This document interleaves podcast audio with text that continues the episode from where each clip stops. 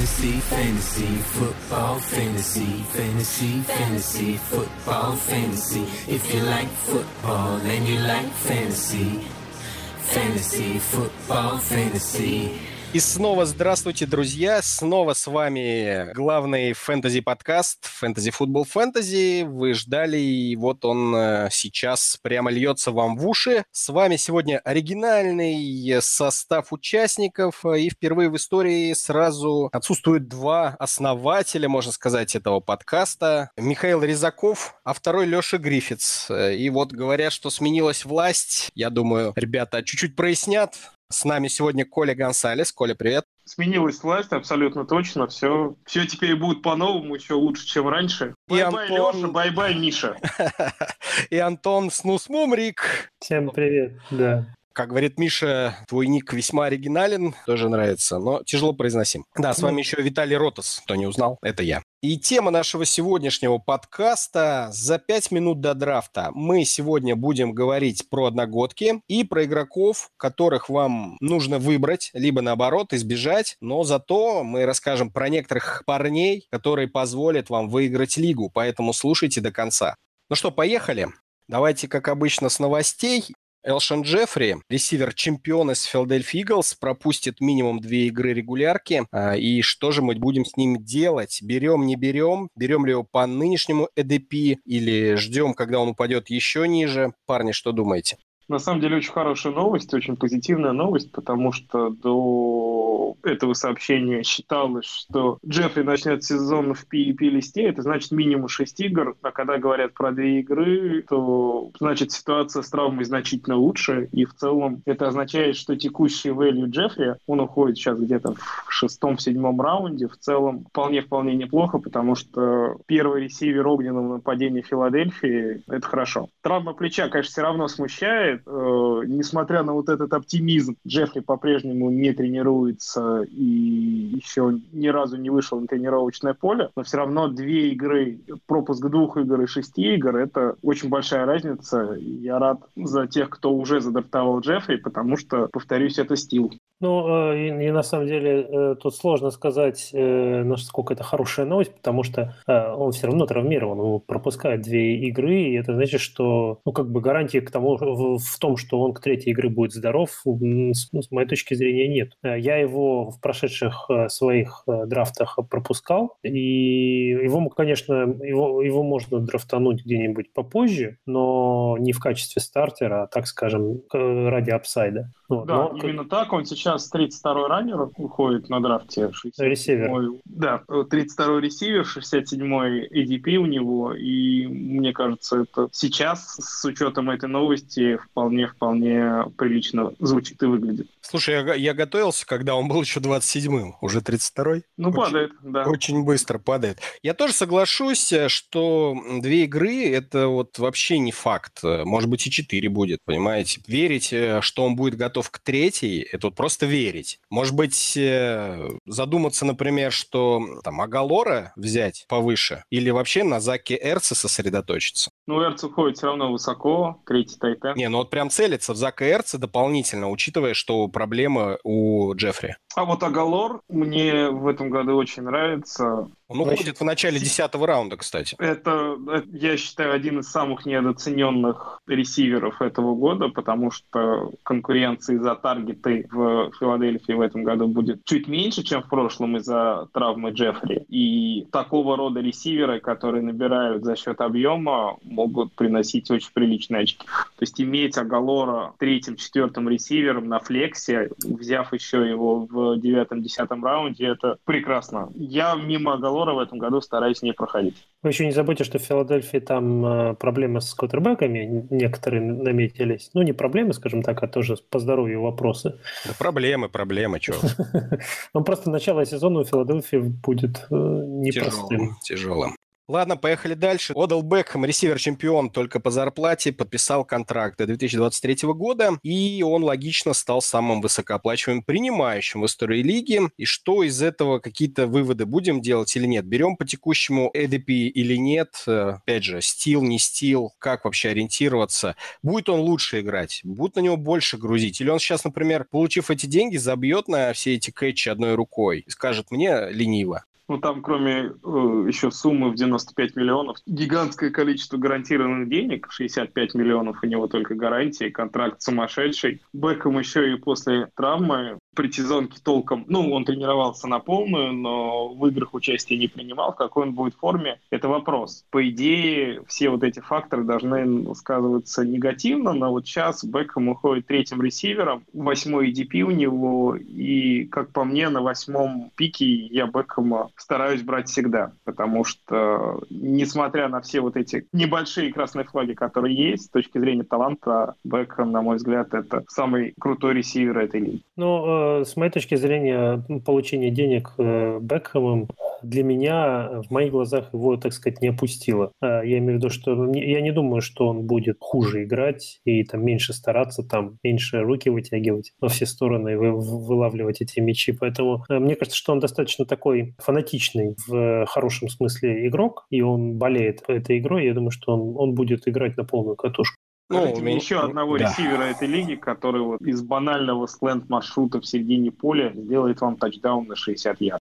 Парни, ну ско- сколько раз э, было такое, что люди получали контракт, и как минимум там следующий сезон они проваливали. Просто они теряли стимул выкладываться так, как они выкладывались год назад. Ведь не случайно мы все говорим, о, у него контрактный год, сейчас он выложится. Это же подразумевает, что следующий год явно будет хуже. Беком выложился в прошлом году, если только в больнице. Вылежался. Да, не на Вынюхался. Поле, но мне кажется, в этом смысле действительно люди все разные, и Антонио Браун, например, после получения получения гигантского контракта провел свой лучший фэнтези-сезон. Поэтому не для всех это мантра о том, что после контрактного года наступает спад работы. Но не все на яхтах потом плавают, понимаешь? Но не Браун не на яхте, а на вертолете в тренировочный лагерь прилетает. Тоже mm-hmm. Ну окей. Кто окей. этих нигеров разберет, короче? Вот наш человек. Давайте к следующей. А, Маркис Ли, ресивер-чемпион по невезению, заработал серьезную травму колена, причем суть которой до сих пор не раскрывается, но, судя по увиденному, это минимум боковые и крестообразные связки в купе с мениском. А так я вообще думаю, что там может, может быть такой сустав а-ля Тедди Бриджвотер, как вы помните, да, его травму. А, ну и, собственно, вопрос-то не в этом. А вопрос в том, кто его заменит, кто станет первым принимающим Ягуаров и вообще появится ли первый номер, либо таргеты как-то будем распределять равномерно. ТД Вестбрук, Киллан Коул, а может быть Донте Монкриф. Но э, вот еще до травмы Ли я ничего не понимал в корпусе принимающих Джексонвилля, и его выход, э, его несчастье и попадение в больницу для меня как бы картину не прояснило. Э, я думаю, что это будет, э, ну, скажем так, если бы мне пришлось кого-то из них выбирать, я бы, наверное, выбрал Вестбрука. Коул еще юн, можно так сказать, а Монкриф перешел с другой команды, и каждый раз, когда ресивер переходит из одной команды в другую, меня это немножко напрягает, ну, с точки зрения фэнтези. Поэтому там пока у него химия еще появится там с Бортлсом. Поэтому я бы сказал э, Вестбрук, но уверенности никакой нету, честно говоря. Хорошо, Антон, вот с точки зрения сценария подкаста, я вот в этом месте должен был бы с тобой поспорить и сказать, что первым ресивером Ягуаров будет не Вестбрук, а Киллан Кол. Но вот ведь не задача. С бывшим ведущим этого подкаста Алексеем Каракаем я уже поспорил две недели назад, причем поспорил не просто на две пинты пива. Мы как раз... Суть нашего спора была в том, кто наберет больше очков по итогам фэнтези сезона, Вестбрук или Коул. И Леша как раз поставил на Киллана Коула, а я выбрал ДД Вестбрука. На самом деле сейчас сказать, кто из них будет первым ресивером, кто вторым, кто наберет больше очков, ну, невозможно, это гадание на кофейной гуще. Эти оба ресивера пришли в лигу в один год. В прошлом году Коул был не задрафтован, Вестбрук выбран во втором раунде. Оба они здорово проявили себя в концовке прошлого сезона. Коул проявил себя просто феноменально. Он по итогам пяти недель был VR3 оверолом. То есть там у него было 4 тачдауна, больше 100 ярдов в среднем за игру. Статистика была фантастическая. Но и Вест Вестбрук в конце прошлого сезона тоже выглядел неплохо. Он, напомню, в прошлом году пропустил первые 10 недель за травмы, а потом, как только вышел, сразу стал получать много таргетов и был лидером Ягуаров именно по таргетам в прошлом году. Поэтому каждый из этих ресивер и в тренировочном лагере по обоим этим ресиверам были очень позитивные новости. Про Вестбрука писали, что он показывает феноменальную игру, у него есть химия с Бортлзом. Про Коулу писали, что это безусловный лидер в корпусе ресиверов и главная звезда лагеря.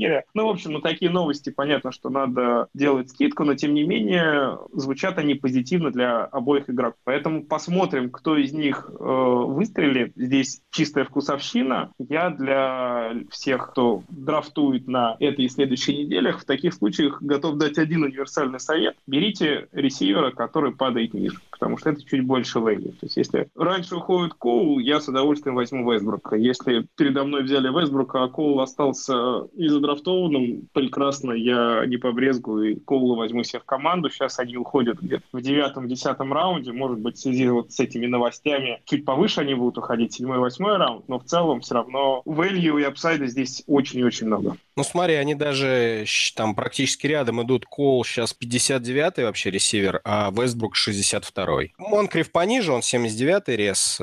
Тем не менее, была статистика же интересная, что после того, как Ли покинул поле из-за травмы, сыграли снэпы так, что у Монкрифа было 32 снэпа, Коула 28, у Вестбрука 26. Так что про Донта Монкрифа, я думаю, тоже забывать не надо, и по возможности, если прямо вот он низко-низко упадет, а у вас пустой слот, можно его зацепить в последних раундах, посмотреть, как оно все будет. Окей, а, еще одна новость, друзья. А, Тайлер Локет, у нас ресивер-чемпион по внезапным контрактам, заключил новую трехлетнюю сделку с Сиэтлом на 38 миллионов при 20 миллионах гарантированных. И учитывая проблемы с коленом Дага Болдвина, как вы думаете, Локет э, может оказаться целью номер один для Уилсона только потому, что там больше нет ресиверов вообще? Ну, э, я, честно говоря, так не думаю. Локет не, э, ну, прототипично не первый ресивер команды, поэтому я не знаю, честно говоря, что будет делать э, Сиэтл в этой ситуации, но ну, я имею в виду, если Болдвин не, не сможет играть какое-то время, но я Дес, не думаю... Дес Брайант, Дес Брайант. У нас он везде, Брайант затыкается все дыры. Ну да-да-да, как только возникает вопрос, кто будет первым принимающим, вспоминается эта фамилия. Нет, но э, я, не, я еще раз про по то я не думаю, что он таковым станет, и его продление, его получение денег, то опять же, вот, ну, хотя здесь, на самом деле, вот если сравнивать с Аделом, да, то здесь э, риск того, что он перестанет быть, перестанет там стараться каким-то образом, получив контракт, да, он может быть несколько выше, потому что это там второй ресивер или, или даже третий, там, смотря как смотреть. Вот поэтому, но, но с точки зрения того, что он станет первой целью, нет, я так не думаю. Для меня это очень удивительная новость. Локет и новый контракт с 20 миллионами гарантий. Да, парень супер талантливый, талантливый, много хайпа вокруг него. Но, в общем, этот хайп вокруг него уже все три года, что он был в лиге. Э, первые два сезона он досрочно заканчивал из-за травм. Прошлый год он вроде бы отыграл полностью, но ничем себя не проявил. И вот в этом году он наконец-то да, выдаст. Ждали, что вот в этом году что-то он покажет, как один из таких главных слиперов. Этого сезона он уходил, и как слипер, и, и рассматривать его как слипера абсолютно оправданно, но теперь это официально второй ресивер Сиэтла с 20 миллионами гарантии 3 года. И зачем ему платить такие деньги? Ну, окей, мне это подписание абсолютно непонятно. И Но... я Локиту, я Локиту не доверяю. Именно вот Антон абсолютно прав. Он такой гаджет-игрок и крут на возвратах, крут на каких-то трикплеях, но... Ну, то есть но, но, новость о контракте и информация, ну, попозже про Болдвина поговорим о его проблемах, тебя никак не сподвигнет взять повыше Локита? Локет в девятом-десятом раунде, как вот в R5 с э, высочайшим потолком, но без пола, это прекрасно. Но теперь, повторюсь, из-за контракта он уже не может рассматриваться таким игроком. И он должен уходить значительно выше. На флекс? А, на флекс, да, это там шестой-седьмой раунд. А в шестом-седьмом раунде я буду стараться находить игроков более надежных и более понятных. То есть по Локету, повторюсь, апсайт огромный, но пола там ноль. Он в прошлом году тоже, кстати говоря, по, по слухам играл не полностью здоровым. Вот. А, и еще тот факт немаловажный, что он, ты правильно заметил, он один из рекордсменов лиги по количеству там ярдов и всевозможных фэнтези очков на возвратах э, и кикретерных, и пантретерных. Поэтому такое, такое. Да, друзья, ну, информацию вы получили, а как ей воспользоваться, вы уже решайте сами. Мы свои мнения высказали. Ну что, перейдем к следующей рубрике. И давайте вот что сделаем. Определимся хотя бы с одним игроком, которого вы не будете драфтовать ни при каких обстоятельствах и условиях. По-любому красный флаг краснее не бывает, и вы его пропускаете. Коль, давай, наверное, с тебя. Ну, э, давайте начнем с меня. И в этом году игрок, который уходит значительно выше, чем мне кажется, он должен уходить, это раненбэк команды Каролина Пантерс Кристиан Макафри. На самом деле, еще месяц назад он уходил в концовке второго, начале третьего раунда, то есть 22-26 пик, и мне казалось, это его правильная абсолютно цена, и вот по этому АДП я Макафри старался брать. Но последний последние две недели вокруг этого игрока пошел дикий хайп. Он взлетает ракетой в, во всех драфтах уже на вот, сайте Fantasy Pros, по которому мы договорились перед подкастом смотреть все АДП, он 17 а в целом в реальных драфтах я вижу, что Макафри уходит уже в концовке первого раунда. И я вот хоть убейте не пойму, почему раннер размеров и стиля игры Макафри уходит в концовке первого раунда, мне непонятно. Давайте посмотрим статистику. В прошлом году Макафри, Макафри было 117 попыток выноса, в среднем 3,7 ярда за попытку, то есть никакой особо крутой статистики он не показал. Он был хорош на приемах, 80 приемов в прошлом году у него было, и именно за счет приемов в PPR э, Макафри хорош. Сейчас пошли слухи о том, что из-за Макафри будут делать Белкау, но в эти слухи я не верю, и я просто не представляю себе Макафри, который будет получать за сезон 300 попыток выноса, выносить ходить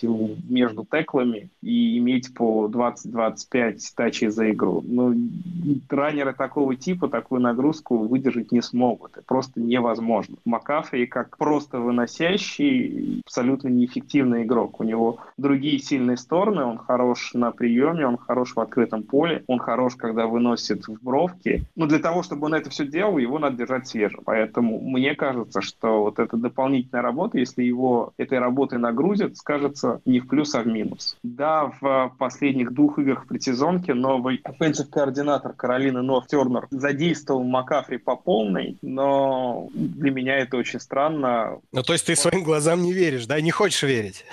Мы видели ограниченное количество серий, да? Понятно, что стартеры в предсезонке играют мало, и в тех двух сериях Каролины, где на поле выходили стартеры вместе с Кэмом Ньютоном, да, Макафри играл полностью, но сыграть два драйва и сыграть всю игру, это большая разница. Кроме того, в Каролине играет лучший выносящий квотербек лиги Кэм Ньютон, который за сезон всегда будет иметь 6-8 тачдаунов на выносе, и это очень сильно отъедает upsi- upside у любого выносящего Каролины. Поэтому с точки зрения тачдаунов я не вижу большого прогресса у Макафри, и для меня вот брать Макафри в районе Мелвина Гордона, в районе Карима Ханта, но очень странно, любого из этих раннеров я возьму возьму выше Макафри в 100 драфтах и 100. А, правильно ли я понимаю, что вот э, твои мысли на этот счет э, ну, как бы подталкивают слушателей к выводу, что Сиджи Андерсон, по идее, должен котироваться выше, чем, чем он на самом деле котируется сейчас? Про Сиджи Андерсона, я думаю, нам Виталий, как болельщик э, Денвера, может много чего рассказать. Хотя, что, что рассказывать? Мы видели Андерсона в прошлом году, он вполне компетентный выносящий, несмотря на все проблемы Денвера, он показал, набрал больше тысячи ярдов в прошлом году, и Сиджи Андерсон вполне вполне компетентный игрок. И, кстати, и некоторое количество тачдаунов у Макафри он тоже может отъесть. Мне видится здесь, конечно, не комитет. Понятно, что Макафри первый раннер с э, приоритетом, но распределение попыток в стиле 65 на 35, оно вполне работает. Еще плюс, повторюсь, еще и Ньютон, который в каждой второй игре будет набирать э, тачдаун на вынос. В концовке первого раунда, если я беру раненбека, я хочу хочу взять Белкау на 100%. Я хочу взять раннера, который будет первой целью на всех трех даунах, и Макафи таким игроком, на мой взгляд, не является. Окей, окей, я сейчас пока не буду спорить, попозже я выскажу иное мнение.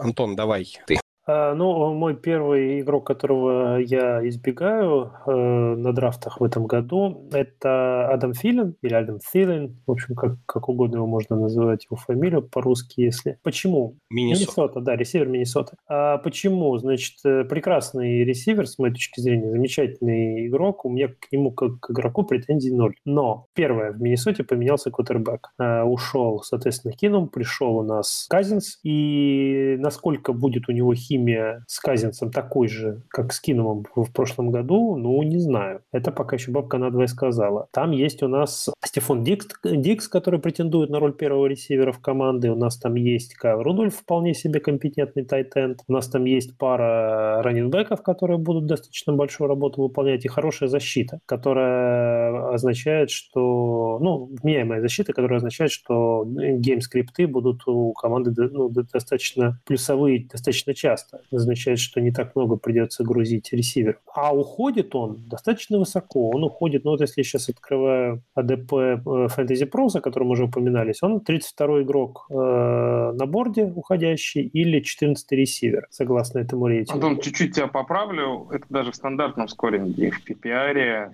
А я сейчас 20... смотрю PPR. Нет, вот у меня тоже... Half PPR. Вот, а в стандартном PPR филин 27 VR 13 даже выше. Ну окей. Да, да. Э, вот. И меня эта позиция несколько пугает. Э, я боюсь, что у Селлина будет в этом году регресс, такой регресс к среднему, потому что э, на прошлогоднем драфте он так высоко, разумеется, не котировался. Он, он конечно, не провалит сезон, с моей точки зрения. Выбор его не будет там означать проигрышный сезон для его владельца фэнтези, но такой результат, как в прошлом году, он, на мой взгляд, в этом, в этом сезоне не, не сделает. Вот такие мысли по Филе, ну, если коротко. Ну, я бы, наверное, поспорил все-таки э, насчет Казинса, то, что это каким-то образом может повлиять на эффективность э, Тилина или там Дикса. Ты же почему-то именно его выбрал, а не Дикса. Да, потому что мне кажется, что Дикс э, ну, бо, имеет больший шанс э, стать вот таким вот. У, у Дикса очень хорошие, насколько я слышал, у, у Казинс любит бросать в открытых принимающих, а у Дикса лучший separation. А все остальные любят закрытых, да, бросать? Не-не-не, ну просто у него за Казинсом такое замечалось, что он меньше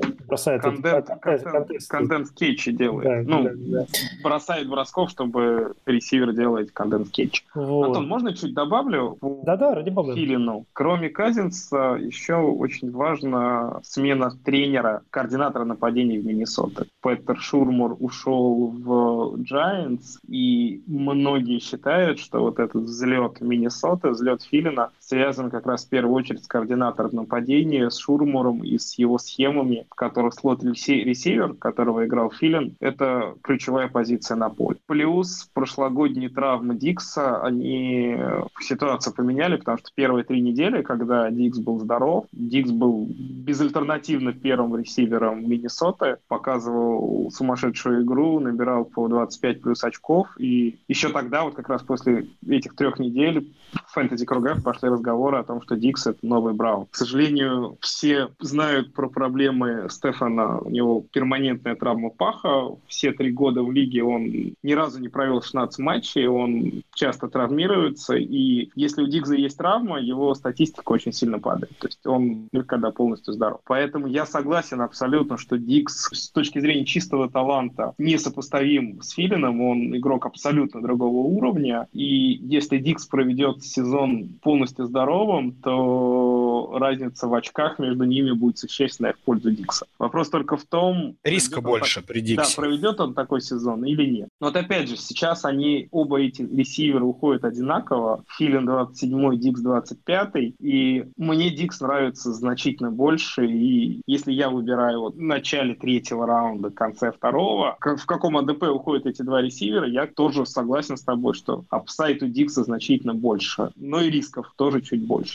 Тогда к моему игроку, давайте так я скажу. Вот я не хочу э, рисковать э, с выбором футболистов, чье нападение не вселяет уверенность не только там в менеджера, да, фэнтези команды, но и в собственный тренерский штаб. И для меня в этом сезоне одна из таких команд это Сиэтл. Во-первых, э, казалось бы, не связанные с нападением факторы, это разогнанный Легионов Бум, проблемы в раздевалке с Эрлом Томасом, а в целом это все равно косвенно влияет на атаку, потому что Пит Кэрролл прекрасно понимает, что, скорее всего, в этом году придется много отыгрываться. Значит, ставка именно будет сделана на нападение. Но, с одной стороны, вынос э, до сих пор непонятно, кто там стартер. Даже непонятно, в принципе, кто начнет сезон на позиции стартера. Тайтендов э, там, насколько я понимаю, в принципе нет. Поправьте меня, если я не прав. Значит, получается, остается опять Рассел Уилсон и ресиверы. И, соответственно, вот то, что мы э, буквально чуть выше обсуждали. Либо Локет, либо Даг Болдвин. И вот как раз про Дага Болдвина я и хотел поговорить, что вот я лично на этом драфте пропущу в любом случае Болдвина, особенно после того, как когда он вчера заявил, что восстановился после травмы колена процентов на 80-85, он нацелен на первую неделю, ну вот это вот выражение нацелен на первую неделю, мне лично пугает. Не факт, что он ее начнет. И что самое главное, он сказал, что он признает, что ему придется мучиться с этой травмой на протяжении всего сезона. То есть, видимо, там требуется какое-то хирургическое вмешательство, обстоятельства, но он решил протянуть э, до конца сезона. Может быть, его Кэрол попросил только потому, что там некому больше будет кидать. А вот, как мы с вами говорили, это ресивер, по-моему, там 34-й ADP, то есть он уходит где-то между Диксом, Тилином, Фитджералдом и Купером, вот в этой вот компании. И выбирая из этих пяти ресиверов, я выберу любого, но не Болдуина. Вот так я скажу. Я, Виталь, с тобой абсолютно согласен. И до травмы Болдвин для меня был одним из самых главных слиперов, потому что он уходил в середине третьего раунда, и мне казалось, что ресивер с таким value, безальтернативный первый номер у одного из лучших квотербеков лиги, это стил драфт. Но травма колена для меня поменяла все. Очень часто игроки играют через травму, и мы про это не знаем, и только гадаем, видя на поле, что у игрока что-то не получается, что, может быть, у него что-то со здоровьем. Здесь человек признается сам, причем в открыто, то у него есть проблемы, он не готов на 100%, и, скорее всего, ему нужна операция, которую он не делает. Ну, фраза о том, что он будет стараться протянуть сезон, означает ровно это. Для фэнтези-менеджера это очень важная информация, и которую ни в коем случае нельзя игнорировать. Если игрок говорит сам, что он не готов на 80-85%, то по факту это означает, что со здоровьем у него большая серьезная беда. Я прекрасно помню сезон трехлетней давности у одного из величайших ресиверов Кельвина Джонсона в э, Детройте, который мучился весь сезон с лодыжкой, который, тем не менее, выходил на игры, но у него были игры, где он набирал просто 0 очков. То есть он был активен, его ставили в состав, и он выходил на поле для отвлечения, потому что это был Кельвин Джонсон, естественно, на него координаторы обороны ставили своего лучшего корнербека, но Стаффорд на него не смотрел и не кидал. Слушай, не вспоминай, я помню тот сезон, мне в одной игре, чтобы куда-то выйти, по в плей-офф или кого-то обыграть, нужно было два очка от Келвина Джонсона, два, и он ноль заработал. Ну, очень похожая ситуация. Человек выходил на поле просто для отвлечения э, защиты. И здесь травма Болдвина. Ну, дай бог, чтобы этого не было, дай бог, чтобы Болдвин был здоровый и набирал много, но я, когда слышу про такие вещи, игрок у меня автоматически попадает в список не драфтовать никогда ни при каких раскладах. Антон, добавишь что-то? Добавлю только, что меня все это очень расстраивает, потому что я Болдина драфтанул в одной династии. Слушай, я в бейсбол-лиге драфтанул Маркиза Ли, что ты мне ну не говори сейчас ничего. Да-да-да. Нет, ну просто действительно абсолютно прав Коля, говоря о том, что до, до новостей по травме и до его признаний, э, болдвиновских признаний, он выглядел очень секси-пиком для меня на драфте. Но после вот этих вот новостей, конечно, эх, жаль. Ладно, посочувствовали, повздыхали. Давайте чуть-чуть более оптимистичную информацию выложим для наших слушателей. Теперь мы назовем по одному игроку, которого мы готовы взять э, легко минимум на один раунд выше, на один раунд выше текущего ADP. И, Антон, давай это с тебя. Но у меня, Коля знает, у меня man crush в этом году это Маршон Линч. О. Skittles, running back Окленда. Груден у нас возвращает футбол какого-то там 98-го года в Окленде, говорят, а Маршон Линч по своему возрасту как раз подходит э, в эту категорию. Почему еще вот мне он в данном случае нравится? Во-первых, он меня впечатлил своей формой, в, по-моему, в первой предсезонке, в предсезонной игре. Э, он там забежал так, что там никто из защитников, в принципе, его догнать не мог. И плюс ко всему ситуация в Окленде такова с раненбеками, что его, за, за его спиной Даг Мартин, на котором, по-моему, все уже крест давным-давно поставили, я имею в виду фэнтези-менеджеров. Все, все, кроме Грудена, естественно. Вот. Ну и там Джиллиан Джешард, и там еще есть. В общем-то, конкуренция не сильная. Вот. И поэтому, несмотря на свой возраст, э, Маршон Линч имеет очень хорошие шансы э, набегать в этом сезоне «Будь здоров». Но при всем при этом по АДП он уходит э, все еще достаточно низко. Он там котируется, сейчас поищу его, пока рассказываю, но 59-й, вот. 59-й – это 25-й раненбэк. И, и для меня это как бы чересчур низко для стартового раненбека, который еще совсем недавно был ну, звездой НФЛ. Я понимаю, что он уже в возрасте, все дела, но тем не менее, кому-то придется выполнять эту работу, и я готов рискнуть, э, выбрав его э, значительно раньше остальных э, конкурентов по фэнтези-лиге. Ну, ты, наверное, еще в большей степени даже не на количество ярдов, а на количество тачдаунов рассчитываешь? Ну, разумеется. Хотя, что там будет в нападении Окленда, большой вопрос. Что там будет с Каром, что, как будет играть Амари Купер. Будет Но это... ты не боишься комитета на выносе? Все-таки Мартин, Мартин. Я, я, конечно, опасаюсь, что Мартин там что-то сможет отъесть, но для этого ему нужно играть значительно лучше, чем он играл в прошлом году в Тампе. Но мы знаем, что он может так играть. У него были взрывные года, да, но ну, точно знаю. такие же, как у Маршона Линча. Линча. У него были взрывные года. Не, ну, у Мартина таких годов было, по-моему, два. Два сезона, где он там разрывал все подряд. А у Линча все-таки история побогаче в этом смысле. Но у них и возраст немного. Согласен, но номинально во всех депчартах Линч первый раннер команды. Я надеюсь, что его будут грузить, пока он играет. Он у него еще же штука такая, что он же из Окленда, насколько я знаю. То есть это для него домашняя команда, и он очень хотел бы играть за Окленд. В общем, пока Окленд не переехал, куда они там в Лас-Вегас собрались, угу. это самое, он будет рвать жилы. А как только они переедут, он, я думаю, что... Его с собой просто не возьмут. Да, да, он скажет, ребята, я остаюсь в Калифорнии. Коль, добавишь что-то? На самом деле Линч, если менеджер идет по стратегии Zero RB, в первых трех-четырех раундах берет ресиверов и тайтендов, то взять в пятом-шестом раунде Линча как железного старта на первые несколько недель, мне кажется, очень правильной и верной стратегией. Линч прошлый сезон провел вполне неплохо, на самом деле. Я вот э, открыл его статистику, у него больше 4 ярдов в среднем за попытку, 4,3, чуть меньше 900, э, 900 ярдов тотал целом 7 тачдаунов. И это с учетом того, что первую половину сезона он провел достаточно невнятно, а вот последние 7 недель он стабильно входил в РБ-1, РБ-2. Да, концовка сезона у него была неплохой. Совсем и поэтому неплохой. с точки зрения апсайда, да, такого значительного апсайда в Линче я не вижу, но зато пол он обеспечивает вполне приличный. И вот как раз для тех менеджеров, которые берут раннеров максимально поздно, вот этот пол вполне хорошая альтернатива, потому что потолок им будет обеспечивать крутые ресиверы, которых они выбирают сначала. А раннеров всегда можно потом будет поманить на вейвере, кто-то обязательно выстрелит, кто-то сломает сломается, не дай бог, из лидеров, и можно будет взять за деньги их бэкапов. То есть вот поэтому Линч в шестом-седьмом раунде первым-вторым раненбеком это очень хорошо. Но я капельку негатива, с моей точки зрения, все-таки 32 года, будет 33, и у него по-любому будет деградация результатов. Вся надежда на выносные тачдауны, как я считаю. Плюс надо не забывать, что у нас, ну, мы в большинстве случаев говорим о PPR-лигах, это все-таки не тот человек, который может вам вам добрать очков на приеме.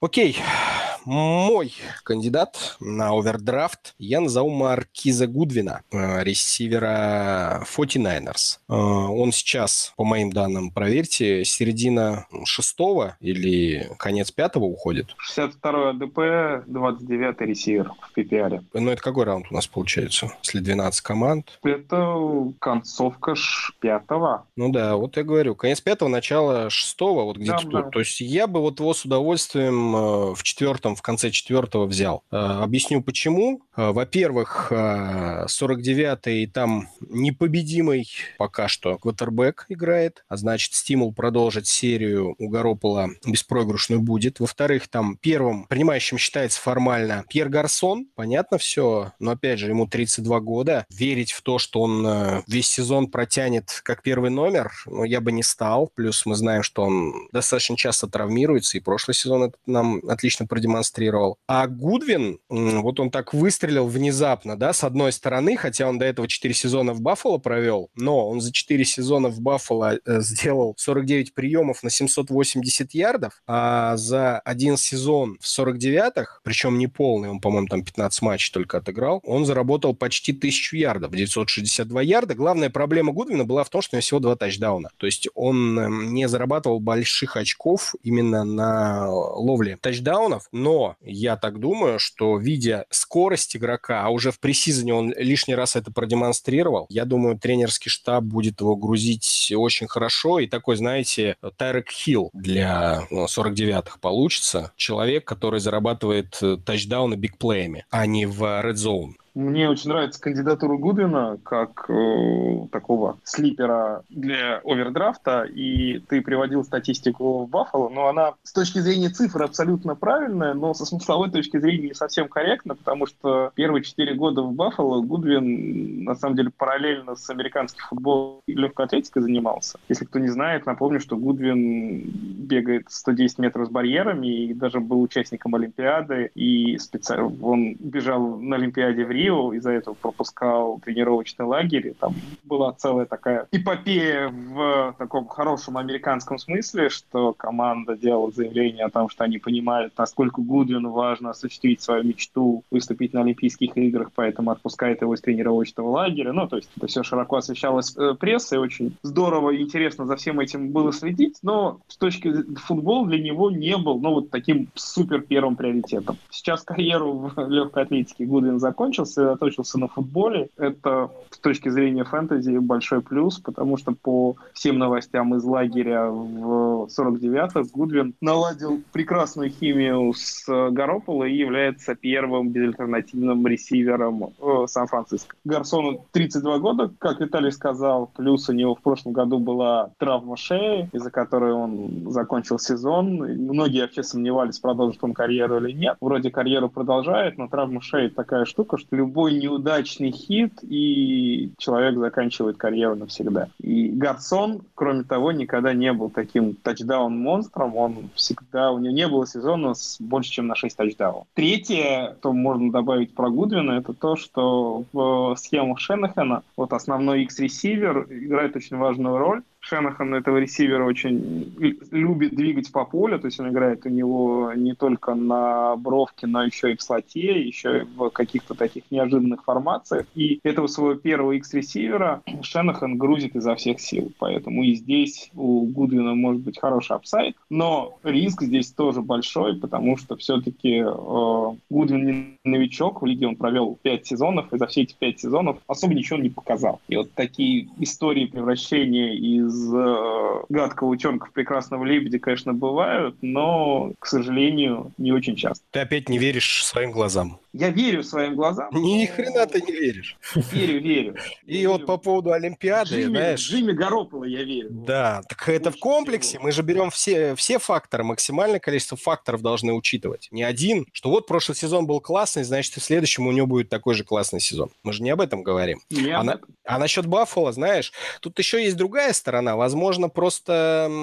Баффало не верила в этого футболиста и не готов был предоставить ему позицию стартового принимающего, принимающего, и поэтому человек просто отвлекался на другие вещи. Еще три года назад тройка ресиверов команды Buffalo Bills выглядела как Крис Хоган, Маркиз Гудвин и Роберт Вудс. Сейчас ни один из этих ресиверов в Баффало не играет, все они первые ресиверы. Блещут в других местах. Да. Ну, мне кажется, что это больше говорит о Баффало, чем о... Да, именно, именно, именно это я имею в виду, что ну, место проклятое. Антон, Что-то скажешь? Э, нет, скажу только то, что вот э, послушав э, ваши спичи по поводу Гудвина, это заставило меня задуматься о том, что надо на него обращать больше внимания на драфтах, чем я это делал раньше. Сливаем, сливаем своих игроков.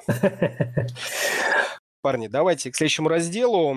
Кто из игроков э, порвет фэнтези в этом году? Есть ли у вас такие футболисты? И, наверное, начну с себя. Я бы мог сказать, что это Дерек Хенри, конечно, э, но, но это было бы банально, поэтому я это не скажу. А, я скажу Кристиан МакКефри. И вот почему. Казалось бы, да, у нас абсолютно с Коли разное мнение. Он считает, что МакКефри уходит слишком высоко, а я считаю, что он вполне достоин, э, ну, может быть, не конца первого раунда. Я, честно говоря, не видел пока драфтов, где его брали в конце первого, но в начале второго, я, например, драфтую на развороте, я бы 12-13 взял двух бегущих, один из них был бы МакЭфри. Э, я считаю, что нужно верить главному тренеру, конечно, откидывать часть этой информации, скептически относиться, но в то же время тупо не говорить, ну мало ли там, что он сказал. Рон Ривери, например, э, три недели назад заявил, что в этом сезоне он э, рассчитывает, что МакЭфри получит мяч 200 раз. В 2017 2017 году в статусе новичка он сделал всего 117 касаний. То есть, по сути, сейчас э, главный тренер говорит, что его нагрузка увеличится в два раза. Да, возможно, где-то я соглашусь с Колей, что вопрос, выдержит ли он такую нагрузку, но, с другой стороны, это не 300 касаний, это не Левион Белл, которого там выпускает умирать на поле. Все-таки действительно есть Си Андерсон, который часть работы будет забирать, возможно, часть самой тяжелой работы. А, но говорить, что МакЭфри сыграет э, хуже или так же, как в прошлом году, и не будет никакого прогресса. Я в это не верю. Опять же, пресизон это демонстрирует. На него сделается ставка командой в этом сезоне. Вот такое у меня мнение. Ну, вот э, по Макефри э, Коля уже э, говорил. Ты выскажешься. Да, я скажу, что мне Макафри, меня он не пугает, так как он пугает Колю. Вот. И я, я согласен с тобой, Виталий, что его можно драфтовать, особенно будучи на развороте, если он до туда падает, и рассчитывать на него как на хорошего РБ, РБ-1 или РБ-2, в зависимости от того, кто второй еще будет игрок выбран здесь. И на самом деле в Каролине ситуация такая, что ну, я просто задаюсь вопросом, хорошо, а кто еще? Кто еще там будет э, фэнтези-монстром? А вроде бы Каролину пока еще не называют плохой командой. Вроде бы Каролину еще не списываются с счетов. Но при этом из, э, с точки зрения фэнтези, из каких-то ну, звезд первой величины, э, там особо никого, кроме Макафри, нет. Ну и Кэма, естественно. Ну, Фанчес как бы есть. Ну, Фанчес это не первая величина. Ну, я понимаю, но первый ресивер, да? По сути. Да, да. Формально. Да. Да, даже про, Не, ну, друзья, даже про Грега Уолсона начали ну, давайте говорить, вспомним. что он В прошлом году Макафри получил такое количество таргетов, потому что сломался Грег Ольсон, пропустил фактически весь сезон, потому что у них были огромные проблемы с ресиверами. Э, Которые никуда Бенджамин... не делись. Почему не делись? А, они какие, задрафтовали, как они решили Они эту задрафтовали в первом раунде Мура, Сэмюэл выздоровел и готов. Самое главное, появился Олсон. Ну, то есть количество целей у Ньютона в этом году максимальное за все. На, бу- на бумаге, на бумаге. Ну, естественно. В любой команде бумагу, ты понятно, назовешь что... 5 ресиверов, понимаешь? В любой. А, но, тем не менее, вот то количество таргетов, которое было у Макафри в прошлом году, оно связано, на мой взгляд, в первую очередь с тем, что основные пасовые цели у Ньютона сломались, и альтернатив у команды не было. Сейчас, по крайней мере, на бумаге эти альтернативы есть, и уж Олсон это абсолютно точно такой старый проверенный конь. Ньютон очень любит него кидать, и 5-6 приемов за игру при здоровом Олсоне это просто гарантия. Ну, Кстати, Олсон никогда старый. не был таким тачдаун-монстром, он всегда работал именно за счет общего количества приемов. Ну, ты знаешь... Причем, такой... опять же, парни, я же вот сейчас по Макафри хочу еще рассказать, что как игрок он мне очень нравится, но уж слишком высокий хайп. В конце второго раунда это ок. Я не говорю, что он провалит фэнтези-сезон. Да нет, он вполне просто за счет количества приемов, конечно, он будет там Я считаю, что он выиграет фэнтези-сезон. 10-12 очков, но два... выиграть, выиграть сезон может раннер, который будет набирать 20-30. Откуда у Макафри 20-30 очков, я... Слушай, ну вот ты вот так описал ситуацию в э, Каролине, как будто это единственная такая команда. Возьми Канзас Сити Чифс. Абсолютно такая же история. Ты Олсона все ставишь в пример. Возьми Чифс, там, там также Келси. И что, это мешает Ханту быть э, там выбором первого раунда? Я бы не сравнивал Ханта с Почему? Макафри, потому Почему? что это абсолютно разные выносящие. Хант раннер на первые три дауна, э, и он это доказал своим прошлым сезоном. А Макафри своим прошлым сезоном доказал, что пока он таким раннером быть не может. Если в этом году что-то поменяется, окей. Я останусь при своем мнении. А, ладно, Коля, раз ты такой умный, давай скажи, кто выиграет лигу для тебя в этом году? Есть у меня один кандидат из как раз такой из 9-11 раннера, о, раунда. Это раненбэк команды Филадельфия Иглс Кори Климент. Когда мы говорим про раненбеков-слиперов, то обращаем внимание на несколько факторов. Первый фактор. Э, Раненбэк приносит много очков в том случае, если играет в команде, которая много обычных стандартных очков набирает. То есть команде с хорошим нападением. Не бывает стабильных раненбеков, которые набирают много, если команда набирает 8-10 очков за игру. Ну, математически это не складывается. Давайте вот просто чекбокса. Э, Нападение Филадельфии — это одно из сильнейших нападений прошлого года. Чекбокс один э, дан. Второе. Выносящий набирает много, когда в команде хорошая линия. По рейтингу FF Football у Филадельфии первая линия в лиге, то есть самые сильные блокирующие. Чек, чек. Третье. Хороший выносящий набирает много, когда он работает на трех даунах, когда он не только выносит, но и работает на приеме. Климент только одной игрой в Супербоуле доказал, что он прекрасный. Не только выносящий, но и принимающий. Мне, как болельщику Патриотс, говорить про это особенно обидно, но тем не менее. Климент может много ловить. Чек, чек. Четвертое. Основной выносящий Филадельфии не вызывает какого-то пиетета. Сейчас формально первым раннером Филадельфии является Джай Аджай, который уже не тренируется, потому что у него травма нижней части тела, непонятная, без особых подробностей. Все мы знаем про проблемы Аджая с коленом, которые преследуют его всю карьеру. Все мы знаем про его жуткую неэффективность прошлого года и Аджай не внушает мне никакого доверия. Совокупность всех этих факторов позволяет мне надеяться на то, что Климент, как слипер этого года, выглядит очень и очень приятно. В десятом раунде получить основного в Филадельфии команды с таким нападением, я считаю, это стиль.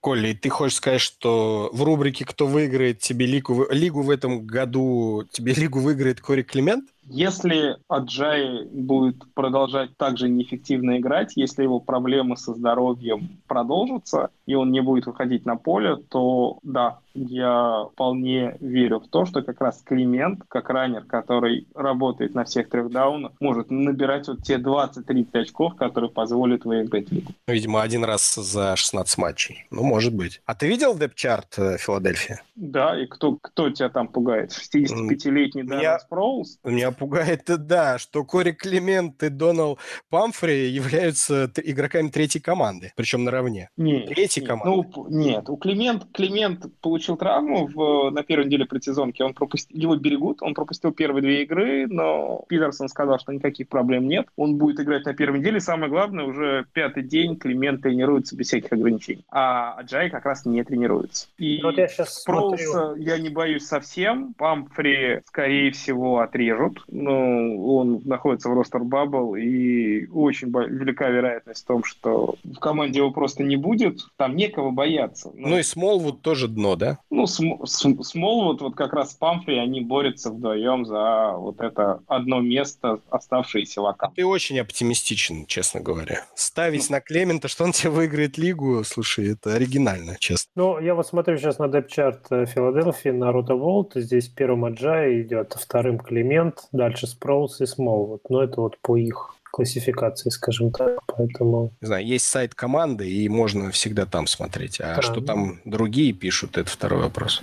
да, сайт команды тоже. Ну ладно, бог с ним.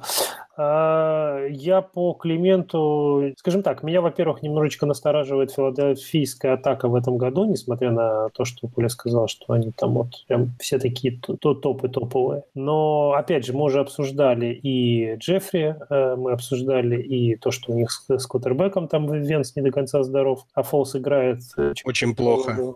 Да.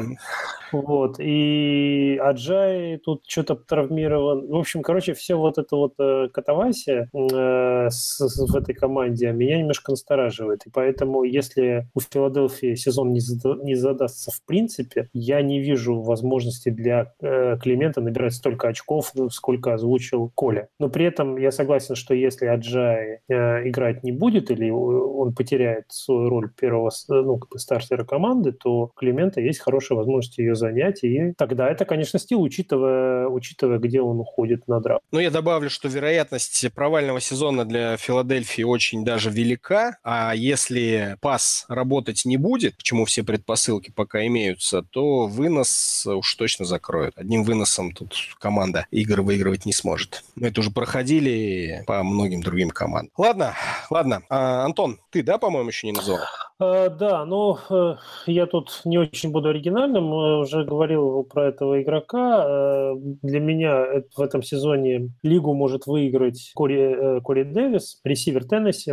Э, я предполагаю, что у Теннесси будет прогресс э, для нападения в этом году. Я предполагаю, что Кори Дэвис станет первой целью Мариоты. И учитывая, опять же, как ну, относительно низко он уходит на фэнтези-драфтах, он запросто может стать э, топовым ресивером в этой лиге. Исходя вот из, из этих соображений, ну, это очень коротко, да, тут нету никаких ни цифр, ничего. Он номинально то ли первый, то ли второй ресивер в Теннессе на данный момент. Но с точки зрения апсайда, там его вагон. Главное, чтобы сама команда, опять же, да, как и с Климентом, главное, чтобы сама Теннесси не провалила этот сезон. Тогда у Кори Дэвиса все будет в порядке, и он для меня может выиграть лигу. Коля, мочи. Да что здесь мочить? Я известен как самый большой поклонник таланта Кори Дэвиса в СНГ. Мочить. И когда Антон говорит такие вещи, я просто тихо радуюсь и немножко плачу.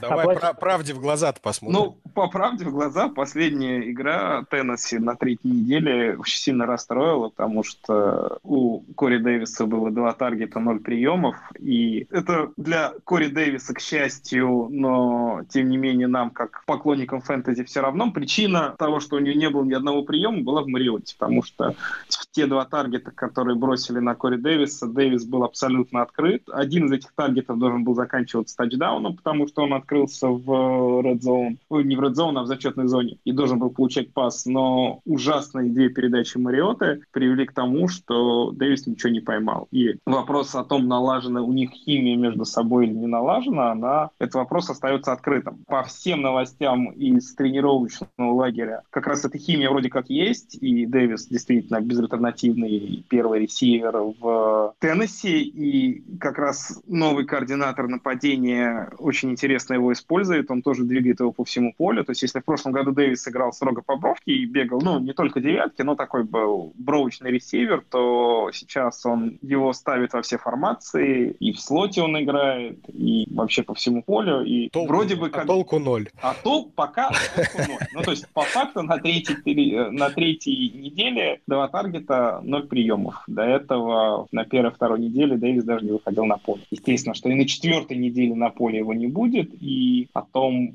что из себя представляет Кори Дэвис, мы узнаем только на первой неделе уже старта регулярного сезона, и принимать решение о том, ставить его в состав или не ставить, будет достаточно сложно, потому что вот пока все разговоры о Кори Дэвисе — это только слухи и надежды. Слушай, ну, исходя из того, что ты сейчас сказал, вообще его плохая э, игра в третьей предсезонной игре должна нас с тобой радовать. Это означает, что его АДП будет э, не расти, а вообще даже должен падать. Нам будет проще его драфтить. Ну, нам адеп, по адептам, по адептам этой секты. Могу сказать, что он у меня сидит вообще во всех моих династиях, и именно поэтому я в одногодках, может быть, даже буду специально проходить э, мимо него, чтобы не класть все яйца в одну корзину. Хеджировать будешь, я понял. Да, чуть-чуть. Ну, я еще добавлю фамилию Диона Льюиса. Человек, видимо, за такие деньги подписанный Титанами, будет серьезную роль на поле выполнять выполнять, и мы уже спорили не один подкаст э, насчет Хенри, насчет Льюиса. Скорее всего, это все будет распределено между ними. Но то есть они чей-то объем э, снэпов и таргетов в том числе заберут. Кроме того, Делайни Уолкер, мы все прекрасно знаем, одна из самых надежных и любимых целей для Мариоты. Он никуда не делся. Ну да, я соглашусь с тем, что он, пожалуй, первый номер Кори Дэвис, потому что Ришард Мэтьюс, он весь в травмах. В общем, непонятно вообще, что с ним дальше будет. Это Джей Шарп, кто там еще у них, Тайван Тейлор. Но вот Тайван Тейлор для тех, кто драфтует одногодки, может быть, этот ресивер будет во многих лигах уходить не задрафтованным, но для тех, кто играет в династии, это одна из таких самых интригующих э, ресиверов прошлого сезона были. Он вот второй год у него в лиге, и про него идут как раз тоже супер позитивные новости, и вот он в предсезонных играх проявил себя очень здорово. Один из самых красивых тачдаунов второй недели он занес, когда поймал передачу боковую от Мариота и ногами просто 30 ярдов сделал из воздуха тачдаун. Выглядело это здорово. Но Тайвен Тейлор это такой слот-ресивер, и посмотрим. Для в на мой взгляд, он драфтовать его пока смысла никакого нет, но с точки зрения такого апсайда на вейвере, как ресивер из ниоткуда, он вполне может выстрелить. Да, хотя мы говорили про Кори Дэвиса, но это ничего. Ну, просто Мариота как бы ему хотя бы одного сделать топового ресивера, а не... О чем и речь. А не, а не двоих содержать. И как бы этот топовый ресивер не стал называться Уолкер Дефис Льюис. Ну, здесь надо понимать, что сравнивать с прошлым годом некорректно, потому что система нападения Теннесси должна поменяться полностью, и э, про количество таргетов, про количество передач пока мы не знаем, насколько это количество вырастет по сравнению с прошлым годом. То есть Теннесси такой, наверное, одна из самых непонятных и интригующих команд с точки зрения атаки в этом году. Очень я любопытно бы, я будет Кливленд, я бы Кливленд наблюдать. Насчет ну, интригующей команды. Вот знаю, интрига вот где? Выиграют они хоть одну игру или нет? Это же я интрига. Я вчера посмотрел четвертый эпизод Hard Knocks и, конечно... Порадовался. Ну, нет, я Кливленда очень симпатизирую, но Хью Джексон очень странное впечатление на меня производит по тому, что я про него слышал до начала Hard Knocks. Я считал, что это такой какой тиран, самовлюбленный, хитрый, который всех сталкивает лбами, такой прям интриган-интриган, а на деле абсолютно добрый, по крайней мере, по Hard Knocks, добрый, незатейливый такой мужик. Ну, то есть в команде он устроил просто пионер-лагерь. Парни в Кливленде за два сезона проиграли, выиграли одну игру, и у них просто такая расслабуха, вот весь этот тренировочный лагерь, ну, по крайней мере, по Hard Knocks творится, что я просто не понимаю, за счет чего эти люди будут выигрывать, потому что они просто не напрягаются вообще, и тренер не заставляет их напрягаться. Ну, то есть Джексон все гладит по головке, если кого-то что-то не получается, говорит, ну как же так, старайся, парень, лучше. И все это там двухметровому негру, который весит 150 килограмм. Это знаешь, что мне это Венс Джозеф 2017 напомнил. Вот он в Денвере ровно также общался и с игроками, и во всех интервью, он все время жалел кого-то, все время говорил, что я виноват, а парни молодцы. Чушь, которую он нес. И, собственно, так люди играли. Ладно, э, обсудили мы эту тему. Давайте, наверное, к последней. Bold Predictions. Э, давайте какие-то свои фантастические, чудесные, невероятные прогнозы, которые имеют под собой, пусть и хлипкое, но основание, то есть не полную чушь, конечно, будем нести, то нас шокирует или удивит в хорошем, в плохом качестве, кто бомбанет, а кто рухнет на дно фэнтези. Коля, начинай. Мой был предикшн. Квотербек Рассел Вилсон в этом году не попадет даже в топ-12 квотербек.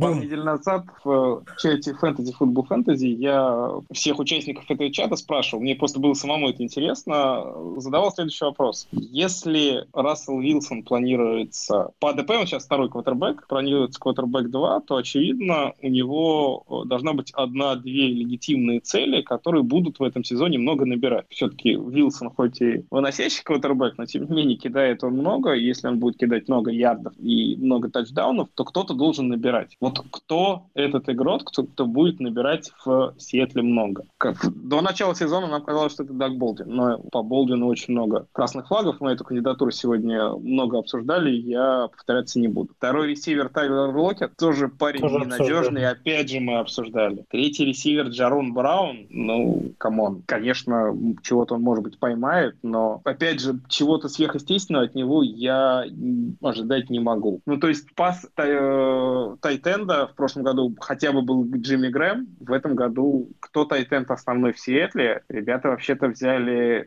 из Балтимора 35-летнего Эда Диксона, который все, равно, все равно... Ой, из Каролины. Нет. А, да, он был в Балтиморе, потом... Ну, не принципиально. Все равно, который всю предсезонку травмирован и не играет, не тренирует. Да он даже когда не травмированный был, он на поле был так, как будто его там нет, поэтому никакой разницы. ну, то есть... Ник Ванет тачдаун. Ник Ванет, да. Третий годка, блокирующий Тайтен. Пассовые цели Сиэтла в этом году очень и очень такие Коль, а слабо сказать, что Уилсон станет в связи с этим топ-10 бегущим? Топ-10 бегущим-то вот он как раз стать может. Но чтобы стать топ-10 бегущим, нужна линия немножко другого уровня, чем она есть у Сиэтла. Сиэтл, э, разломал защиту. Защиты у них нет. И это означает, что команда будет проигрывать значительно больше, чем она это делала раньше. Сиэтл является фаворитом, по мнению букмекеров, до начала сезона в 6 матчей из 17. То есть будет много отрицательных, будет много отрицательного геймскрипта. Это означает, что вынос будет задействован мало, Вилсон будет много бросать, а бросать он будет на кого? Непонятно. Очень много вопросов у меня вызывает Сиэтл. Вилсон симпатичный квотербек, здоровье и удачи ему, но мне кажется, в этом сезоне ничего хорошего у них не получится. Пит Керролл уйдет на пенсию в середине, в конце этого года, а Вилсон, Вилсону удачи в 2019 году с новым тренерским штабом. А Вилсон уйдет э, лечиться, видимо. Ноги, ноги, ноги, ноги. Про это тоже многие говорят, как он выживал с такой линией последние три года, никто не понимал, и, ну, вечно это продолжаться не может. Хотя здоровья и удачи этому парню можно только пожелать. Слушай, ну вот э, твой, твой, как, твоя кандидатура на Bold Prediction, она, с одной стороны, конечно, Bold, потому что, ну, квотербек, который котируется в фэнтези-кругах э, вторым номером, э, не попадает в топ-12 по итогам сезона, это Bold. А, а с другой стороны, ты так это все расписал логично, что, ну, не возникает вопрос. Вот если тебя послушать, ну да, ну, ну не будет он в топ-12, и что? Э, для меня Болт это вот такое, знаешь, вот ты говоришь что-то, все со стульев падают, и ничего не надо объяснить. То есть этого достаточно. Ну, попробуй, я, попробуй я, нам я, сказать, чтобы мы упали и не объяснили. Да, давай, Антон, давай. Я скажу своего э, кандидата на Bold Prediction и ничего объяснять не буду. Это Ален Хернс, э, ресивер Далласа, и я скажу, что он будет в топ-10 э, ресиверов по итогам этого года. Сейчас он там, по-моему, где-то в тридцатке, что-то такое по АДП э, среди ресиверов. Сейчас мы найдем Хернса, 117 ВР 47. А, ну даже, даже в сороковке. Ладно, обещал ничего не буду, э, но все-таки пару слов скажу. Э, в Далласе кому-то надо будет принимать пасы. Вот то, что мы сейчас говорили про, э, про Сиэтл, в общем-то, можно перенести и на Даллас. Там есть Зик, всем все понятно, но помимо Зика нужно будет еще кому-то время от времени вылавливать пасы. Ушел, ушедший Брайант и ушедший Уитон — это значительное количество таргетов. Пришел Галлоп, пока еще непонятно, что это за новичок. И пришел вот Хернс на роль, насколько я понимаю, вот этого первого э, ресивера. И Прескотт ему и будет бросать. Хернс достаточно талантливый товарищ у нас, в принципе, ну так, на бумаге, и достаточно тоже долго мучился со всевозможными травмами. Если он в этом сезоне будет э, здоров, то он наловит, с моей точки зрения, авосику как кетчей, так и тачдаунов от Эскота, когда будут проходить поле за счет вот Хернса и Зика. Вот такой предикшн. Я бы сказал, что сомнительно, сомнительно все это, конечно, да. Я логику-то понимаю, но больше сомнений, да, э, по крайней мере, чем желание сказать, что вот точно я с этим согласен. Все-таки ну, набор... Ну, бы... Поэтому это и был предикшн. Ну, да, все-таки набор, э, понятно, да, но набор принимающих в Далласе достаточно обширен, и учитывая, что Дес Брайант ушел, вполне себе вероятно, что будут э, много заигрывать новичков. А, во-вторых, эм, Дак Прескотт уже в прошлом сезоне начал демонстрировать такую игру низкого уровня. У меня нет никакой уверенности, что он не продолжит вот эту вот деградацию. По крайней ну, мере, на основании чего он должен лучше играть-то? На основании чего? Что ему усилили? Линию, которая онлайн, которая развалилась из-за травм пока что. Ресиверы, которых у него в принципе нет. Ну, а, а еще раз, с моей колокольни атака будет работать во многом благодаря Зику, а с точки зрения ресиверов ему придется кого-то грузить. Кандидатур на нагрузку, но Никол Бизли же он будет грузить. Что, тебе не нравится Бизли? Нет, не то, чтобы он мне не нравится. Терренс Уильямс, пожалуйста, тебе. Шикарный ресивер. Не, но Терренс Уильямс уже достаточно долго играет в Далласе, и, в общем-то, особых, особой любви со стороны Дака не снискал. И я вот именно к тому и веду, что его любимые цели э, ушли, а вместо них взяли вот этих вот Хернса и Галлопа. Хернс, мне кажется, имеет пока что преимущество в, в этой гонке.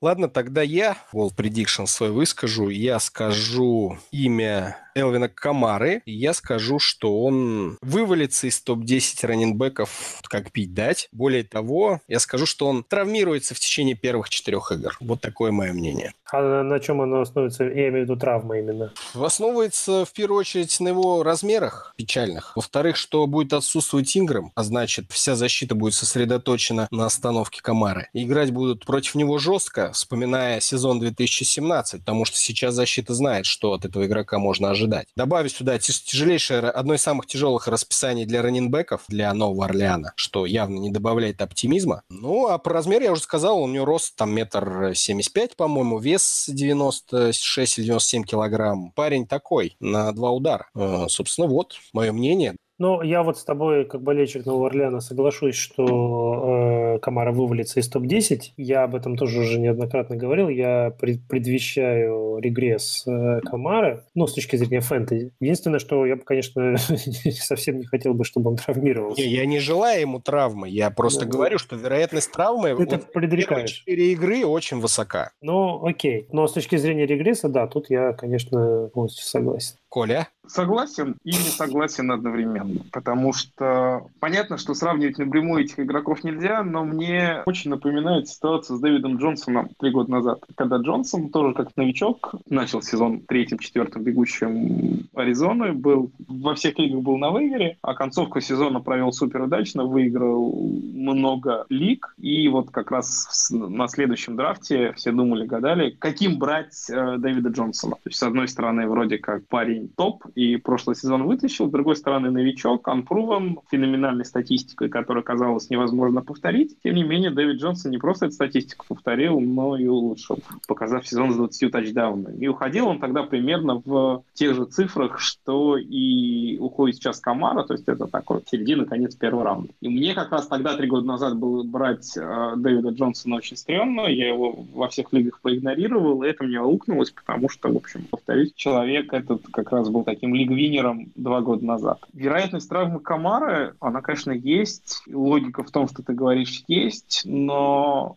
даже если Камара ухудшит свою статистику, вот эту феноменальную, с точки зрения среднего количества ярдов на выносе, количества тачдаунов на э, количество тачей и так далее, все вот эти цифры. То есть даже если он их приведет к каким-то средним по лиге, но сыграет все 16 игр, то в любом случае он останется RB4, RB5, потому что нет никаких причин предполагать, что Saints в этом году будут хуже. Оборону они только усилили, Брис играет прилично, линия играет здорово, ну то есть Saints является одним из фаворитов этого сезона с э, много положительного геймспэк крипта, это означает много выноса, и Камара хорош как на выносе и на пасе и будет играть много. Вероятность травмы, она есть, но она есть для любого игрока, который играет в американский футбол. Не, ну ты это уж очень упрощаешь. Любой текл может зак- Очень упрощаешь. Понятно, поэтому... что 50 на 50. Но... Даже не 50 на 50. Э, либо получит травму, либо не получит. Я думаю, что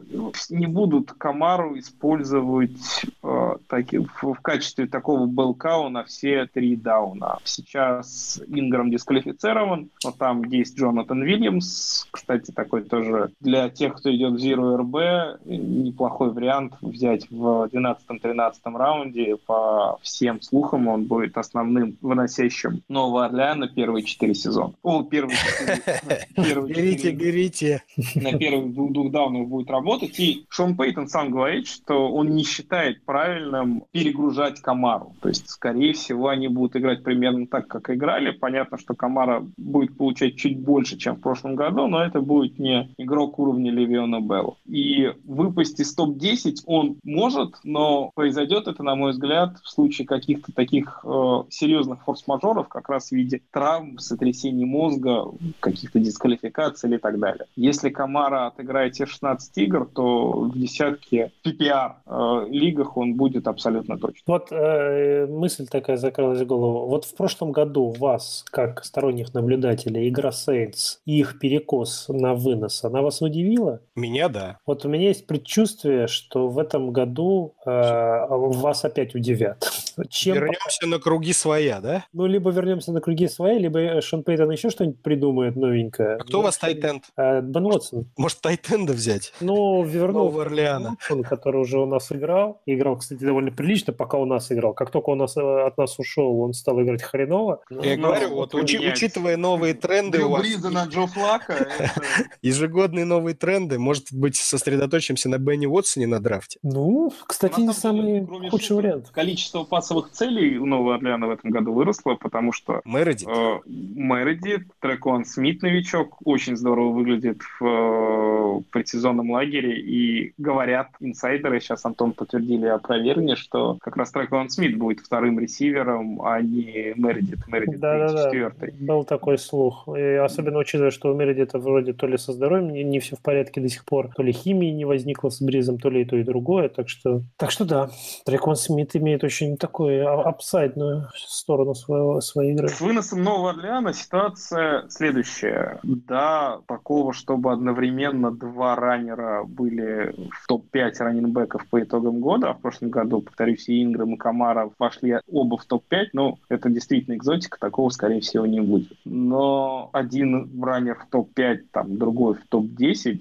чуть меньше выноса, чуть больше паса, но это не означает, что Кам Камара так драматически упадет. Коль, ты драфтанулся где-то Камару? Нигде не драфтанул, более того, у меня Инграм везде.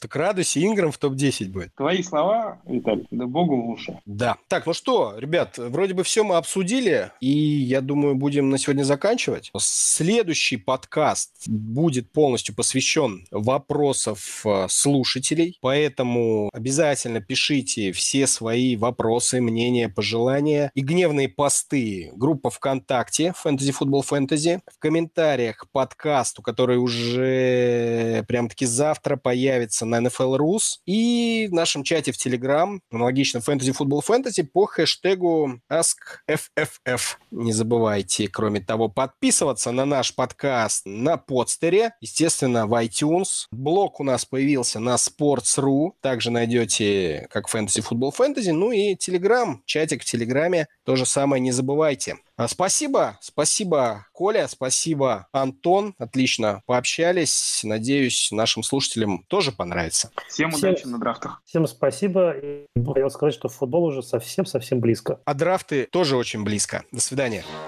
I'm out of time and all I got is four minutes. Four minutes, hey. I'm out of time and all I got is four minutes. Four minutes, hey.